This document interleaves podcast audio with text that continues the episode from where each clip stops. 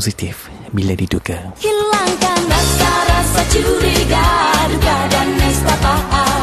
Mari kita menyanyi lagu Shanana na Esok kerja jadi hari ini kita berjumpa dengan si dia yang tercinta.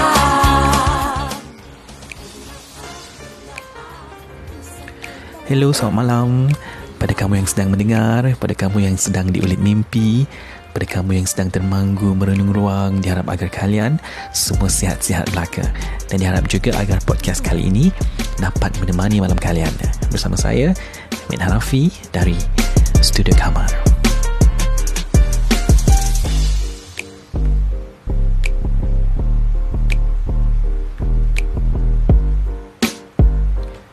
Being positive in difficult times. Hmm. Susah tak? Nah, ini adalah tema podcast kita pada malam ini. Ha, sebab saya tahu ramai yang mungkin sedang ha, mengalami sedikit kesulitan dalam kehidupan baik secara peribadi ataupun secara profesional, kecil atau besar pun masalah tu, it is surely brought upon difficulty to your lives. So today, we will discuss how to manage your emotions while having to deal with all the difficulties. One thing about difficulty is that it is never monotone.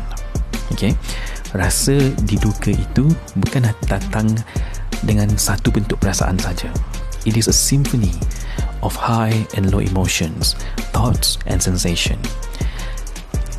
Kita selalu rasa bila kita menghadapi satu masalah, we must feel angry, we must feel sad, we must feel self-pity and all the negative emotions. Padahal, we are capable of feeling happy despite having the difficulties that we are facing. Jadi, bila kita dah membiasakan diri kita untuk rasa marah, sedih bila kita menghadapi satu kesusahan tu, it will become a habit. Okay, sebab apa? Sebab manusia ni, we are a creature of habit. Bila kita terbiasa respon dengan masalah dengan menggunakan kesedihan, itu akan jadi default coping mechanism kita. And lama-lama, it will becomes us. Sebab tu kadang-kadang kita ada jumpa orang yang selalu cerita pasal masalah dia. Ya, sekali jumpa dia je mesti cakap pasal masalah kehidupan dia. Nah, sebab apa? Sebab habit tu tadi, habit bercakap tentang masalah tu tadi sudah jadi sebahagian daripada identiti dia. So she cannot imagine herself sebagai seorang yang problem free. It just doesn't work. Okay? Ini bahaya sebab we need to be mindful of this trap that we build in ourselves because it is difficult to break away from this thinking pattern and because it has been engraved in our subconscious. So apa yang kita perlu buat bila kita sedar yang kita terperangkap dalam cycle thinking pattern ni?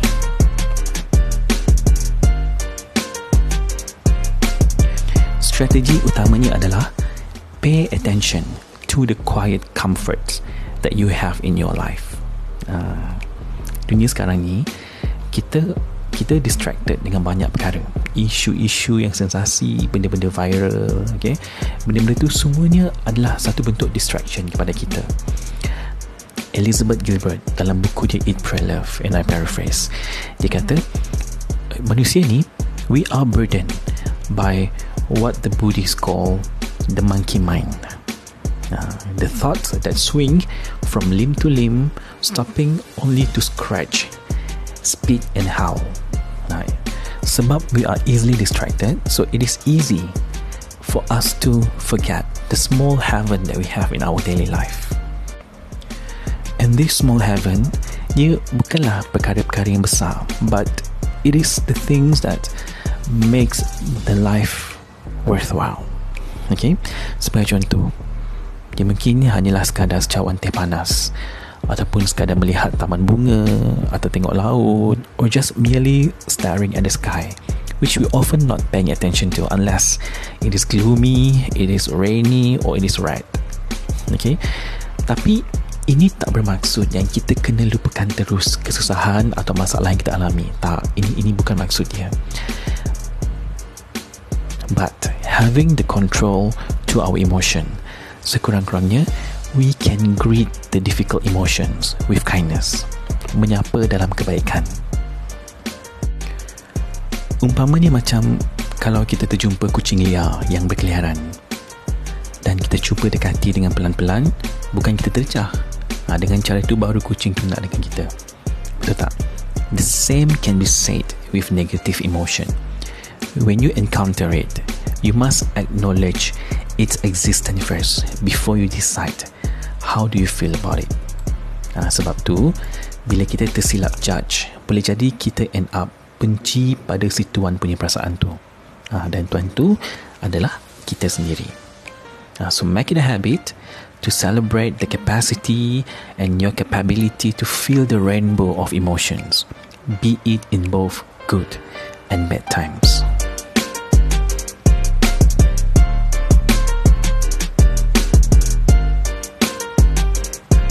Jadi di sini aku nak share dua benda yang kita boleh praktikkan agar kita dapat lebih tenang lagi ketika menghadapi dugaan. Dan show ni adalah daripada uh, School of Thought Mindfulness Cognitive Behavioral Therapy okay, MCBT for short. Okay, nombor satu. Tips nombor satu adalah senyum atau smile.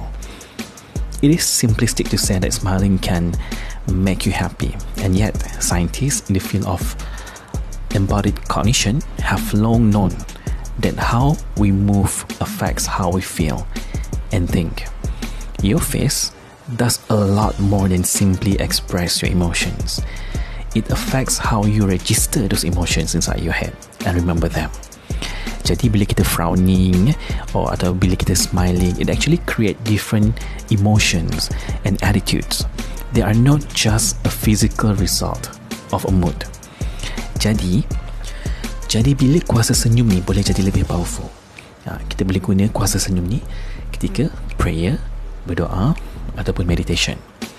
As you begin your prayer, or sewaktu kita mulakan doa tu, okay, invite a gentle smile to your face, and you will notice your mood start to brighten up, and a warm feeling will start to develop in your core. Dan bila perasaan positif tu dah mula berkurang, you renew it again with another gentle smile.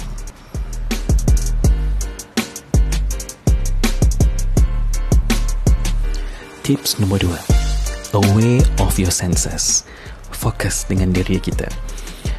Okay, our senses is not just meant to detect danger, but it is also meant to experience pleasure through sight, sound, taste, touch, hearing, and smell. So when we are being mindful dengan apa saja rangsangan atau stimulus yang kita tengah lalui, we can fully experience the awe and the new information. Contoh mudah, bagi penggemar kucing lain bila kita tengah usap kucing tu kita akan rasa satu feeling yang tenang yang kita tak boleh nak explain. Betul tak? And contoh lagi perasaan bila kita tengok laut. Nah, tenang. Dan the warm feeling bila kita tengok uh, baby Tito. Semua perasaan ini ni boleh dipupuk everything can be conditioned and for this to happen you need to slow down and savor the moment you must have a mental quietude in order for you to be mindful of the new feeling. And to attune yourself with this, try waking up slowly in the morning. Don't set your alarm to a very last available minute. Take the time to feel the warmth of the sheet behind your back. And if you are lucky, listen to the sound of morning outside your window. These are some of the mindful practices that you can do in order to live on the bright side of the day. So there you have it. Aku harap kita semua akan diberikan ketenangan dalam menghadapi hari-hari mendatang walau apa pun cabarannya. And remember, your problem isn't a problem. Your reaction is the problem. This is Matt Hanafi signing off from Studio Kamar.